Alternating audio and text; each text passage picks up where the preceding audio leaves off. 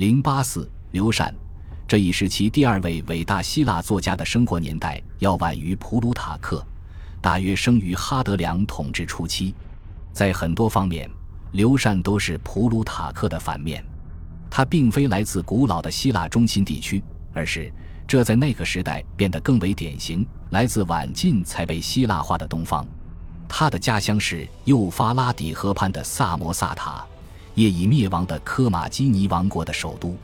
该国的一位王子菲罗帕普斯曾是普鲁塔克在雅典的友人，他受的教育与普鲁塔克的十分不同，这一点也确实在他们的作品里反映得十分明显。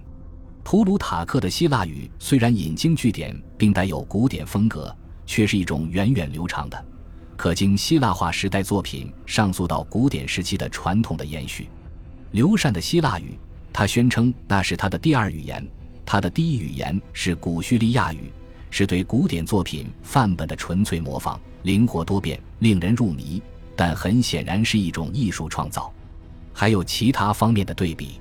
普鲁塔克以一种关注的人文主义式的严肃态度对待宗教信仰，尤其是人类对死后世界的希望与恐惧。对刘禅而言，这一切都是虚妄。在他眼里，对亡灵的审判、摆渡灵魂的船夫，还有完全不着边际的关于地狱的鬼话，都不过是为一种十分简单的讽刺作品而构建的场景。意象、鬼魅、魔法都是无足挂齿。由骗子们捏造出来的东西，政治人士有义务揭露他们的虚伪性。此外，普鲁塔克为我们做的自述显然是真实的。我们相信他对父亲、祖父的介绍，相信他的温馨婚姻，相信他在小女儿死后的悲痛。相反，刘禅提供给我们的是一幅精心修饰后的肖像画，只有愚蠢的人才会把它视为自传。我们无法相信。他在家庭议事会上成为他叔父的学徒，他目睹过教育之神的意象，或他在四十岁放弃了修辞学，转而创作对话。因为我们会记起苏格拉底早年也是石雕匠，并且奥维德关于哀歌女神和悲剧女神的意象与刘禅的实在过于相似。刘禅关于自己所说的许多事情，就跟他在真实的故事里以第一人称的。具有迷惑性的口吻讲出来的月球之旅一样荒诞无稽。刘禅自称是第一个用哲学对话来达到喜剧效果的人，但即便是这个说法也很难站得住脚。普鲁塔克的作品中有些类似的情节，特别是在《格吕鲁斯》中，基尔克新变出的一头猪同奥德修斯对话的场面，还有瓦罗与赫拉斯提供的证据，似乎表明曾有一个希腊化时期的范本。作者是与刘禅同为叙利亚希腊语作家的前人加达拉的梅尼普斯。梅尼普斯的作品是否真是一个重要的范本，这一点很难说清。比这类借用更为重要的是，刘禅在尽人皆知的古典文献的狭小范围内进行反复借用，并具备多次改写旧题材的天才。不过，他也确实有自己的原创性。他拿手的短对话就是我们可以发现这种原创性的领域之一。他正是用这种形式写了亡灵、诸神、仙女、海神以及演喜剧的高等妓女们的对话，跟短诗、书信、箴言一样，短对话是为那些厌烦长文的读者写的。他显然同叙述、趣闻介绍、描写等基本修辞练习，甚至作为基础的改写训练有着联系，但在刘禅笔下。他却具备了真正的魅力。我们喜爱多里斯的说法，吉波吕斐摩斯只爱加拉特亚，因为他的肤色令他想起自己的财富——牛奶与奶油。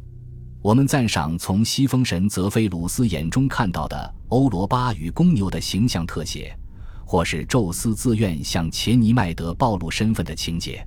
我们品味着天真的年轻妓女和他充满希望。野心的母亲间对话的那种略带色情的表达效果，有时候刘禅几乎被视为走在他那个时代前面的社会主义者。这种看法把他过分抬高了，认为清贫光荣、为富不仁的主张是那个时代典型的修辞手法，而刘禅始终追求的目标不过是娱乐读者。刘禅的许多对话是短对话手法的扩展，但在近八十卷似乎出自刘禅之手的作品集中。我们不仅看到了纯粹的修辞学作品、闲谈、讲话稿和对希罗多德的仿作，还有一些同当时文化生活存在着更加严肃的联系的著作。后者包括一篇犬儒派学者德摩纳克斯的传记，还有对两个宗教骗子、某种秘仪的发明者阿伯努泰库斯的亚历山大和犬儒主义者佩里格利努斯普罗透斯的猛烈抨击。后者为了引人注目。于公元一百六十七年在奥林匹亚自焚身死，但科幻小说的鼻祖，真实的故事，可能才最好的表现了他想象力的优雅，以及那种融讽刺和幻想于一炉，吸引了一代代学童们的刘禅式风格。下面这段节选无需解释，他令人惊奇的写作技巧是显而易见的。乐极生悲似乎是常有的事，我们只享受了两天顺风之旅。第三天破晓时，我们突然在日出的地方看到了大批妖怪一样的鲸鱼，其中个头最大的有二百英里长。它张开大口向我们扑来，搅起海浪，身旁泛着泡沫。它龇着牙，牙齿长过人类的洋物，利如岩石，白若象牙。我们相互拥抱，彼此表达着临终前的祝愿，之后便听天由命。它现在追了上来。把我们连人带船一起吞了下去，不过他没能把船咬成碎片，小船沿着齿缝溜了进去。我们进到肚子里后，起初什么都看不见，到处漆黑一团。然而过了一会儿，怪兽张开了嘴，我们于是看到了一个又高又宽的广阔空间，大到足以容下一座一万居民的城市。肚子中部有些被咬碎了的小鱼和许多其他动物，还有船帆。锚、货物以及人的骨骸，其中还有土地和山丘。我猜想，它们可能是由被吞进来的淤泥构成的。这里有一片丛林，其中有各种树，还长着蔬菜，似乎是被什么人种下的。这块地周长为三十英里。我们看到一些海鸟、海鸥和哈库昂在树间建巢。恭喜你又听完三集，欢迎点赞留言。关注主播，主页有更多精彩内容。